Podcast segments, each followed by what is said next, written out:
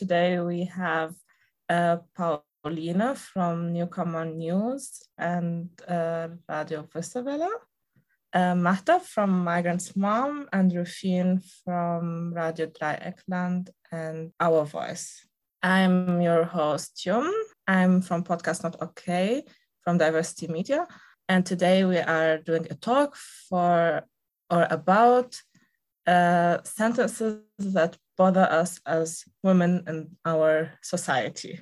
Why we find these sentences a little bit confusing and offensive, also, and try to get some different perspectives on it from each one of us.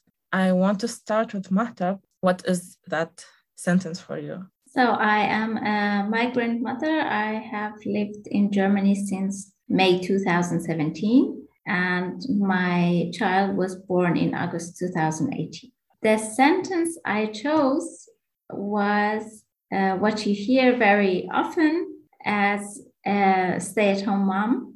You're staying at home the whole day. Why don't you do anything? Are, why are you tired? If you're tired at all. Yeah, I found this um, to be um, a sentence that many other women have heard in their lives. And um, I would say what it does with you as a person, what it does to your psyche, that is that it makes you feel not enough the whole time. So you don't do anything, so you are not worth anything. And uh, the truth is that a stay at home mom does a lot of things, does the reproduction work, and how does a home run. I don't want to make a huge list of housework that is done by women, care work that is done, um, emotional work that is done inside houses, and just find defining paid work in the labor market as work, and then excluding the value that mothers and wives and anybody who does the housework creates a work that is um, so extremely gendered, even for women that work outside of the house. I think it's it just creates this really inferior feeling among uh, women who have grown up with these kind of values that housework is not work it's not worth anything so you're not worth anything as a person as a person who creates value and your work is totally invisible and when it comes to people who are really closest to you, to your partner, to to your friends who see you kind of, yeah, this is a stay-at-home mom and is not active um, per se anymore. I think this is so um, spiral of losing value. And as a as a feminist, it's really important that we shed light and, and the care work and the huge unpaid care work that women do, especially at crisis times, like what we experienced with COVID. You used the word being invisible. I was kind of uh, thinking that's exactly the word you use, right? That this this work is invisible, although the woman uh, is working like like 24 hours a day. It's invisible. And I was just asking myself, why? How did the society manage to make it invisible? I think it's a complex system of uh, the capitalistic society which makes this work not be a value but it is a value for society because you need people who do this reproductive work. But if you don't have to pay for it it's better for a capitalistic society. So i think the symbolic value of women being at home is so small because otherwise if you give some importance to staying at home persons you would have to pay them And it is a complex system of oppression, I guess, to make this woman being invisible or this people staying at home doing this reproductive work so that you don't have to pay for this work. I actually read a study about how a homemaker or a stay at home mom would make in a year. And uh, it was a US study and it was like approximately $200,000 in a year. So that's why they don't pay stay-at-home moms. It's, it's, a system that was built to, to work for men and not women. And yeah, uh, it's sad that today in two, uh, 2022 still the system exists, but we are hopefully working on destroying that. I will go ahead on this topic and um, express my disappointment with, like you said, from people who you don't expect to say to have opinions like that. My sentence is um, comes from the feminist world, actually, or the radical feminist, as I like to call it. It is um, you can't be a feminist and wear a headscarf. So a little bit of info for our listeners. I wear a headscarf not really for religious reasons. I just wear it like any other type of clothing. I don't wear a, a burqa or whatever, so which is also fine. Just have a scarf on my head. And um, for that, I hear a lot of opinions regarding me defining myself as a, as a feminist because this piece of scarf was used for many, many years to oppress women which I totally understand. And um, if you would talk to me, I would give you my stance on that.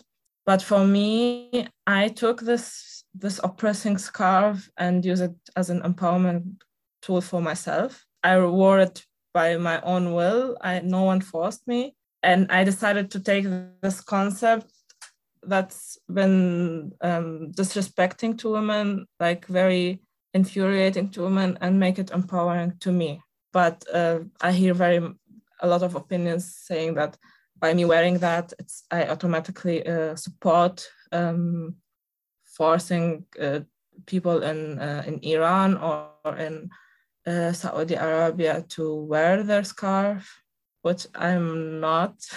this is the thing. People are judging me from the outside, uh, thinking, okay, she has a scarf on, she must support that. But if you would talk to me, I'm happy to discuss with you how how I find that also very bad. How I I am a very big advocate for for these countries who are uh, who has those who who have those sexist and oppressing systems. Yeah, my problem is more of like why does feminism has has to be this one picture? Some people have a very clear idea of what a feminist should look like. And i'm like no you you understood that wrong. I don't know. I want to hear your opinions about it. I hate this white feminism who tries to put themselves uh, above what they called third world feminism because i think you should join as people experiencing oppression, we may experience very different types of oppressions, and some has more privileges than others. But I think our force is to join in this combat against patriarchal systems and not to separate uh, ourselves and put a hierarchy between us as people saying you are more oppressed than we are so we know better how to to fight a patriarchal system i think it's it may be the opposite way. and I think it's really dangerous to compare ourselves and to put worth in it. So to say you are less worth or you are more oppressed, uh, I think it's really bad for for our feminism. And that's why we need intersectional feminism. And we should see how racistic some white feminists' argument can be and how dangerous it is for us. And uh, what you said about how a feminist should look like, I had one day a woman uh, which I shared an office with saying to me, You can't call yourself a feminist because you're wearing dresses and decolletes and lipstick. Yeah, um, yeah. As I said, you can't do anything right, and I love what Mahtab's uh, wrote in the chat concerning the patriarchy um, that decides for our clothing, be it a hijab, be it uh, a décolleté. At the end of the day, you're not wearing like, how should we dress up? you are not left with many options at the end of the day. Maybe I will go on with my uh, with my sentence. This is something that people used to say to men. And they say, "You behaving like a woman," or or, or, or they say, um, "He he's doing like a woman." And this is a sentence that I heard in the last month. I don't know a lot. I heard it a lot, and I was really often surprised. Like I was always like, huh, why a woman? Why? And really, the context was I went to Cameroon, where I come from in in December, and I spent almost like like four weeks there. And I heard sentence there a lot, and no context. I mean, for me, personally, there was no woman involved in this person doing something weird. It, it was always because someone did something weird or wrong for the people around and they said, he's doing like a woman. Let me give an example. I went to like this kind of a bar, karaoke thing, and like someone went on the on the floor, they started to sing, and I mean, he was not singing so well. So people said, okay, come down. And then he said, fuck you to the people. And then as he started to sing again, people started to sing something else for him to get down like really loud and then and then someone who i was with was saying okay he's that's his fault because he was doing wrong and he said that's his fault he's behaving like a woman and I was like, why a woman? Why that he's behaving like a woman? Huh? He did, he said, fuck you to the people. So he was he was wrong. He did something wrong. So the people are right to send him send him out of this place. And then he started to explain to me something, but um, I think he didn't understand even why I was surprised that woman has nothing to do. And for example, once I was in the in a taxi and we were driving, and then the taxi like asked to someone out, uh, like someone was standing. In Cameroon, taxi is taking many people. I mean, as soon as it's full, it can take more people, not just a person who, like, not just one person takes the taxi and goes so he was driving, and then someone was on the side of the road, and he start, stops to ask the person, "Are you going so?" They make beep, and then the person like looked to another direction. When the person does it, it means I'm I don't want or I don't need a taxi or whatever. So and then he like, oh, he's behaving like a woman, driving, and I was like, why woman? and he and he explained because this this one man he explained to me. He says it's it's his women who like look at the other direction because they think the person is flirting with them. That was his explanation.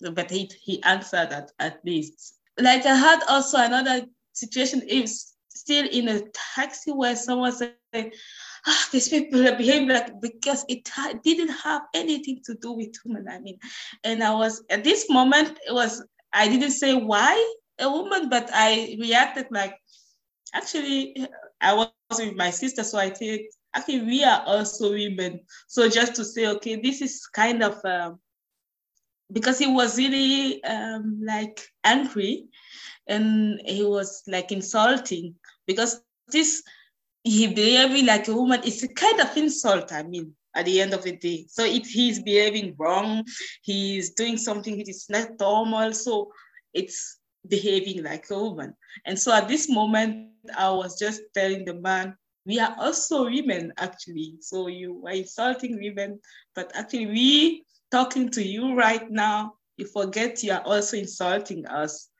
And he was like, no, you are girls, you are girls. So oh, oh, this is the worst. This is the worst. You are different from other women. This is my top exactly. sentence, really. Like they put all the women, they stereotype all the women in this category, and then they make you an exception as if they are giving you a privilege. But then at the end of the day, you, you see what is in this person's mind I think this time of argumentation is really dangerous as it also links to women being abnormal, women being hysterical, and which is a, a an argument which is a lot used for the oppression of women and the active exclusion of women of society. This is the same mechanism as racism, right? So you you put a label to these people, and then you don't have to go through with their real lived experience. Like what Rufine did was that, yeah, you point to the fact that I am a woman and I'm sitting here and I'm a living being. I'm not this idea in your head of a woman. I'm a real woman. And you cannot just tell me this is this kind of behavior that is abnormal, that is insulting, that is not friendly, that is cowardly, can be something that is part of my identity. Well, um, Paulina, you still have a sentence to close this round? Yeah, my sentence is a bit linked to yours, Yumn. Um, my sentence would be You can't wear that. Otherwise, uh, no wonder if you will get raped. And there is another one which is connected to that, which I heard also a lot in my family was you can't wear that, otherwise people will think you're a prostitute. And this uh, sentence, which was said by women uh, in my family, and I think which are really present uh, generally in our today's world. And I think the sentences are really violent for create uh, and may make the female identity being problematic as you become an object by self oppressing yourself. Uh, so you have to think every day you are teach to think every day what should i wear to protect myself? What should i wear so that i look respectful? What should i wear so that uh, people won't take it as a hint that they can do anything they want with me and without my consent? Or that this is a consent. If i wear a décolleté it is a consent for for people. Um i don't know being sexistic towards me or doing whatever they want with me. No it isn't. You have to to give an active consent. You have to say yes if you want to interact with these people in any way. And um, I think it is very dangerous for women to repeat these sentences and to apply these sentences to themselves because in this way you are reproducing these sexistic rules which are laid down upon us. I also heard sentences like you have to shave your legs, you have to shave your armpits, otherwise you don't look nice. But how should I look? If I look too nice, it's dangerous for me. If I don't look nice, people won't interact with me. It is so disvaluable for yourself. You have a then if you have a teenager and you hear to that sentences, how could you have a a good connection to yourself? How can you be feel uh, that you are not worthless but a powerful woman which can fight for herself. It is taking you down and i think it isn't helpful for us. With me it's it go, it's gone as far as wearing flashy colors. So i have a very cool red sweater. It's a normal like a normal pullover. Nothing wrong with it. And i don't um, i dress modestly ish i don't know and um, uh, I wore this one and I got cal- call, uh, catcalled on the street. And then I went to my friend. I was like, well, someone. Uh, so they on the street they called me. Ah, oh, you look gorgeous with that red. Blah blah blah. And uh, then I went to my friends. I was like, uh, I I just told them, and they were like, yeah, it's too flashy. And I was like, seriously?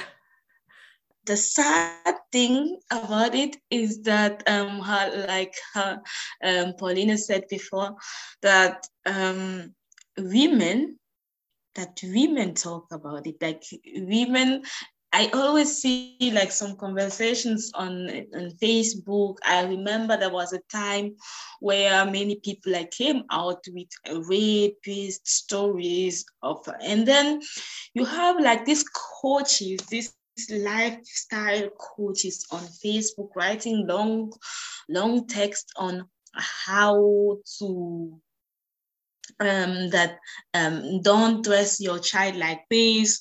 Maybe they try to save some people for being raped, or but they don't understand that this is not the point. These people are the problem, not the child being sent to, or not the child being wearing like a shorts. I mean, it's a child wearing a shorts. I mean, this person should not look at the person like this or that.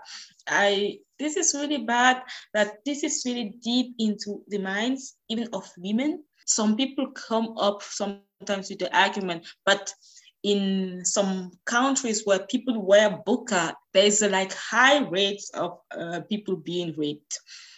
So they were not showing so much of uh, their bodies.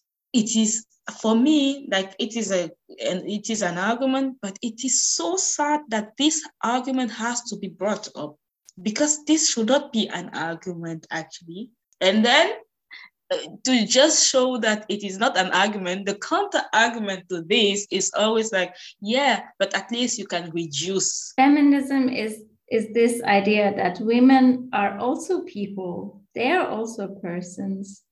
Yeah this i think this is all we want just to be seen as people. Yeah i would like to close our round at this point. Thanks everyone so so much for this for sharing your stories sharing your opinions. This was very lovely.